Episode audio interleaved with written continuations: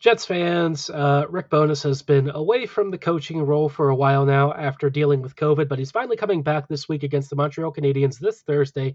And based on what he said, you know, he's not really happy with how the Jets have been playing despite a 5-3-1 record. Let's talk about what he means and what adjustments he might make as the Jets roll into another busy part of the schedule on tonight's episode of Locked On Winnipeg Jets.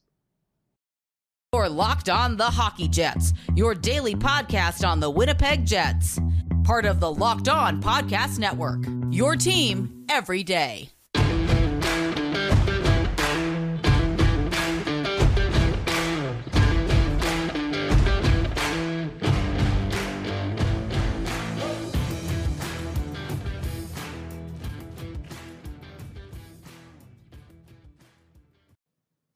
Hello, friends, and welcome to tonight's episode of Locked On Winnipeg Jets, part of the Locked On Podcast Network, your team every day. I'm your host, Harrison Lee, an avid Winnipeg Jets fan and an online blogger. You can follow me on Twitter at HLivingLoco and at LO_Winnipeg Jets.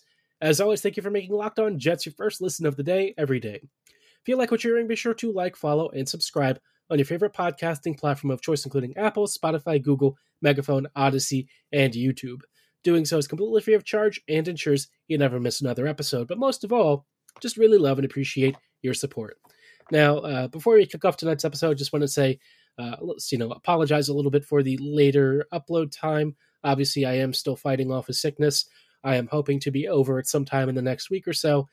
It's been a rough past few weeks of recording, though, but almost there and looking forward to hopefully a healthier run. And, you know, same for the Jets, right? A little bit of a better progression for this team, better play, healthier play, and just a healthier roster.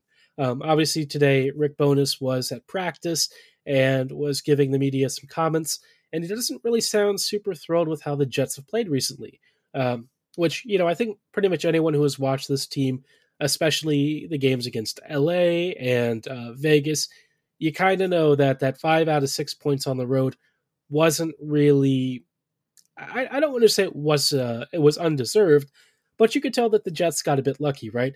I think using the word undeserved would be a bit unfair towards the efforts of guys like Hellebuck and Gustafsson and whatnot, so I won't go that far. But I think obviously you could say the Jets were probably fortunate to be in the standings positions that they are right now. So kind of circling back to what has been an issue, obviously we've talked about puck management being a problem, and that, you know, the passing has been poor, the zone exit attempts haven't really been very clean, and Kyle Connor actually said the same thing.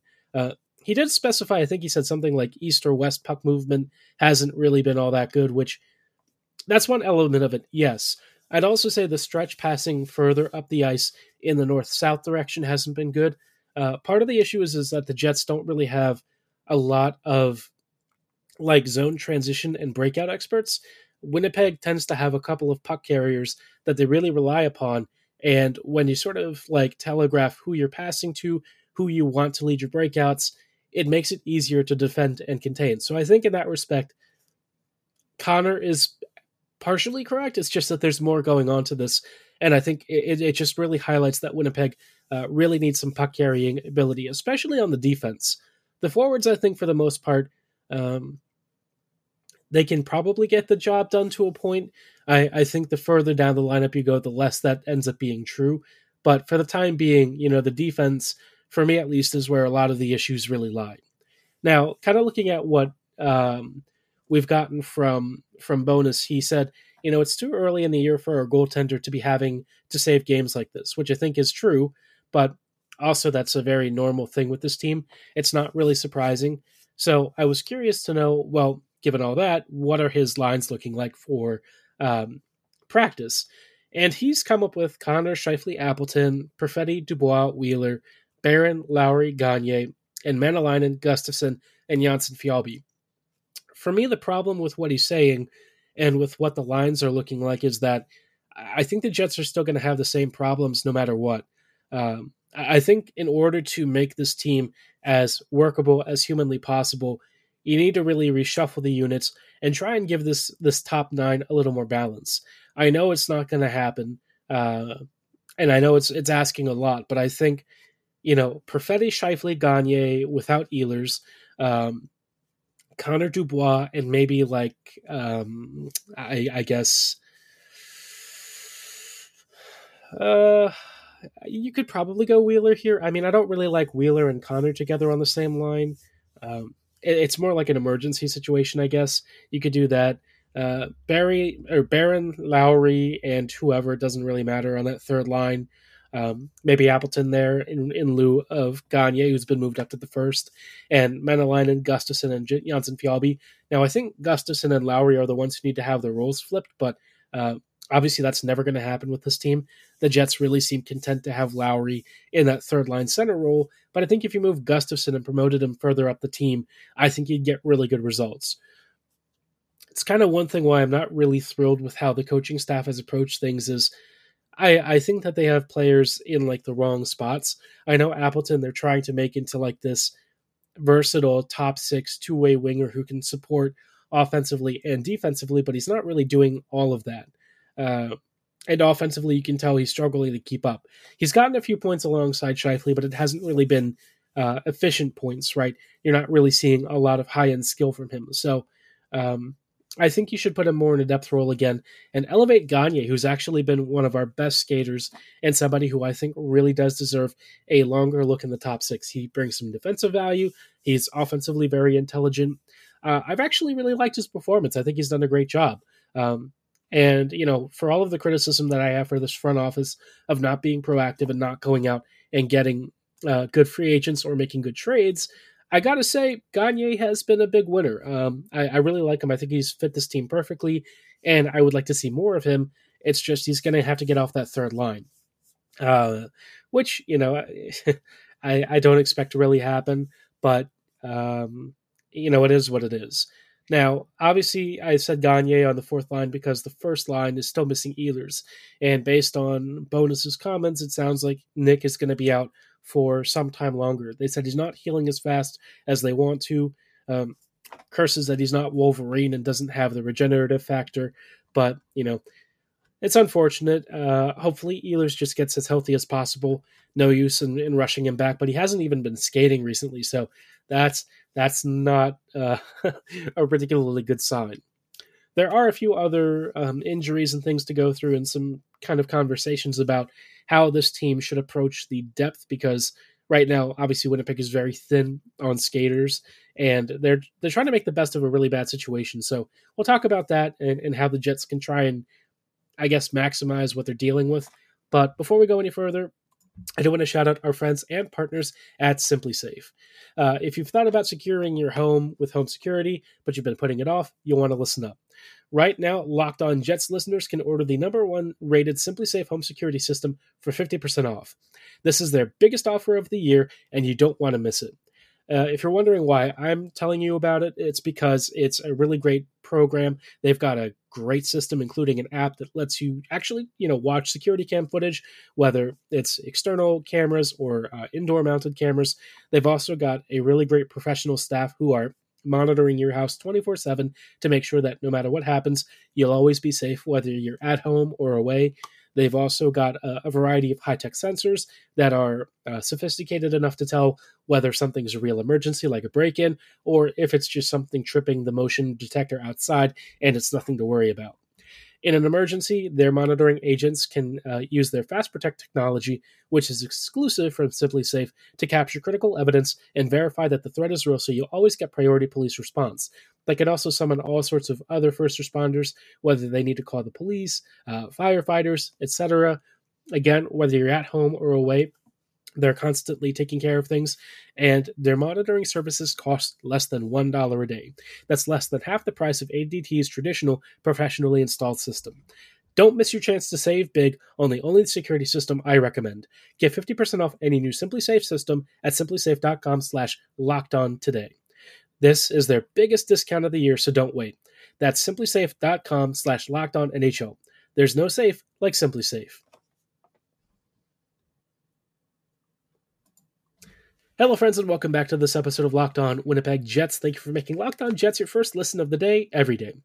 Obviously, we're going through Winnipeg's roster situation, injuries, and all that. We talked about Ehlers maybe not really being on track to heal up as well as we were hoping.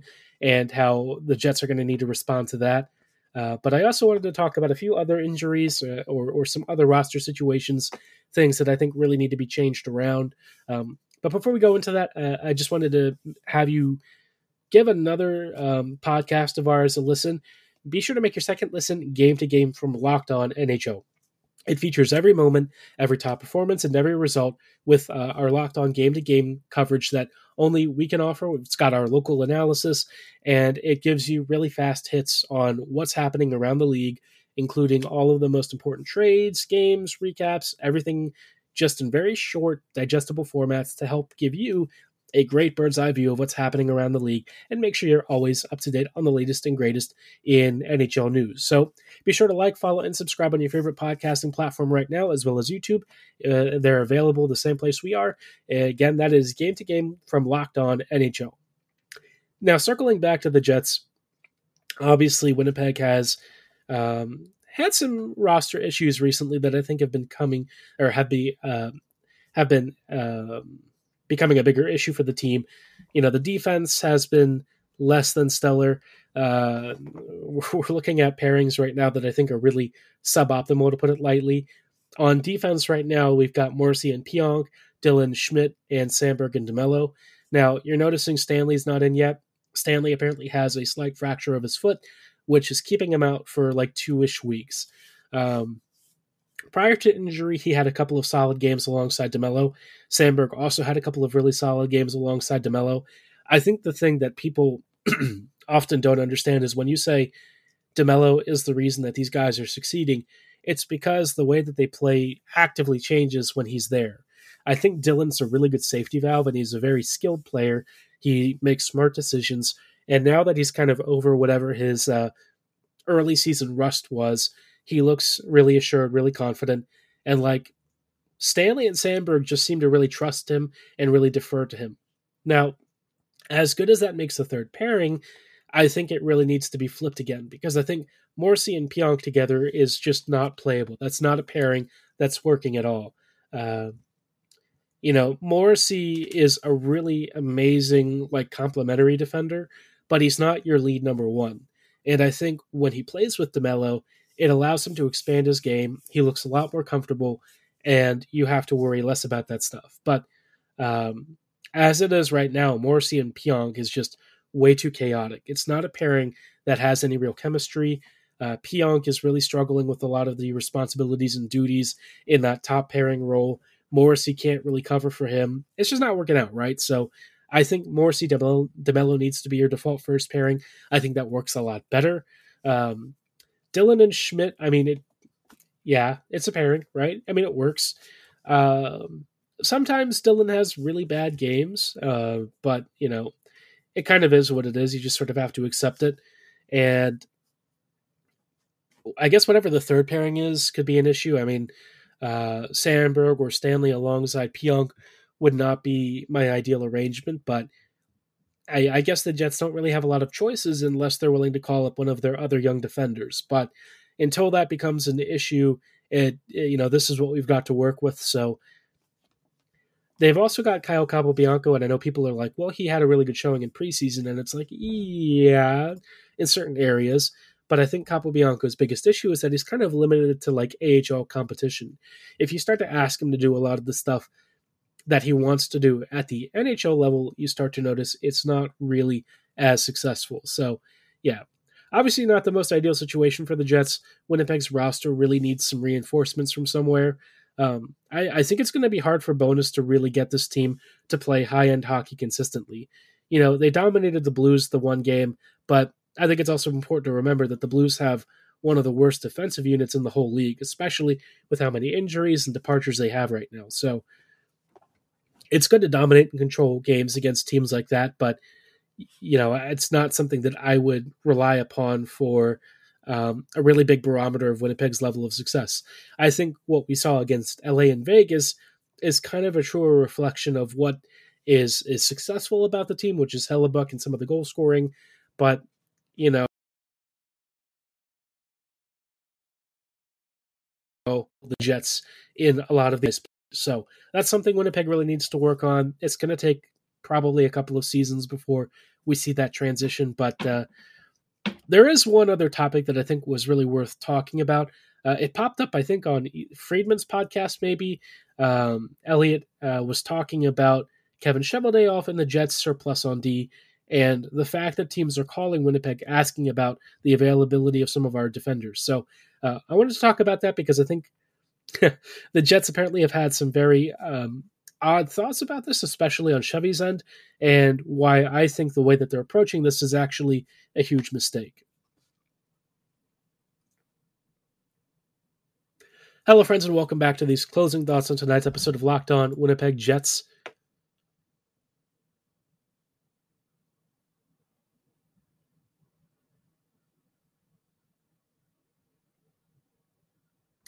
Hello, friends, and welcome back to this episode of Locked On Winnipeg Jets. We might have just cut out there briefly. Apologies for that. Sometimes our recording software is not the most reliable. But obviously, like I said right before the break, if you heard that, I wanted to focus on talking about Winnipeg's approach right now to dealing with the trade requests for other teams who are looking at Winnipeg's defenders and asking the Jets who's available. Apparently, Winnipeg is not really interested in making all that many deals. Cheveldayoff has suggested that the Jets' defense is going to be as it is and that they're not really looking to trade anyone.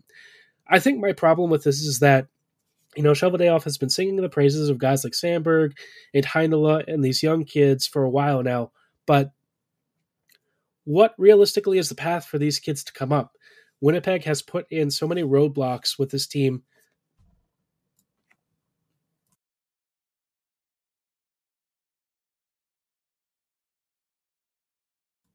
Excuse me. Obviously still coughing here and there, a little bit sick.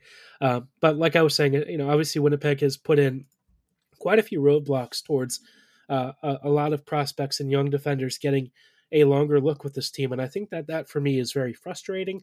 I think the Jets have a surplus of D that aren't really getting the job quite done. And, you know, you look at this blue line unit, if this team can make some upgrades elsewhere, at like forward or something, I don't see why the Jets wouldn't do that. I think Winnipeg really needs to work on the transition ability,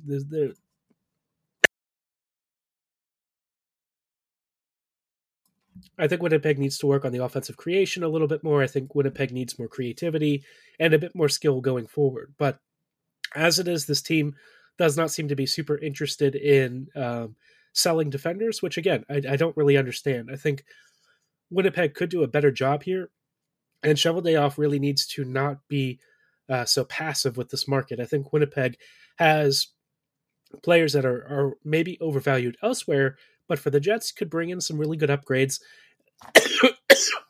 Excuse me. And give this team some more offensive support, because right now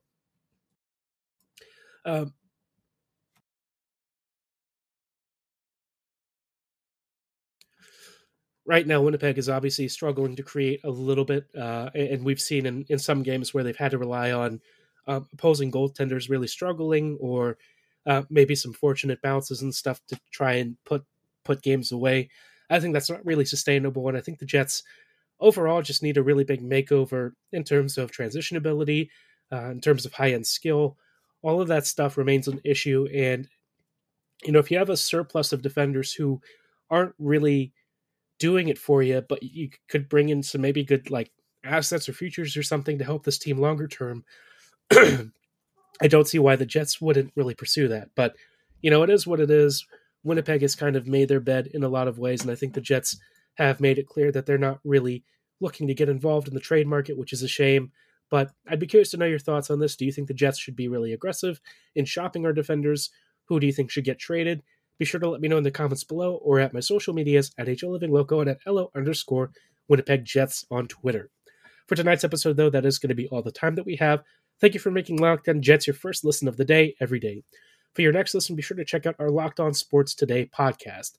It features the biggest stories, plus instant reactions, big game recaps, and our famous take of the day. It's available on all of your favorite podcasting platforms, same as where we're available, so be sure to like, follow, and subscribe right now. And as always, thank you for listening. Have a great night, and go Jets go.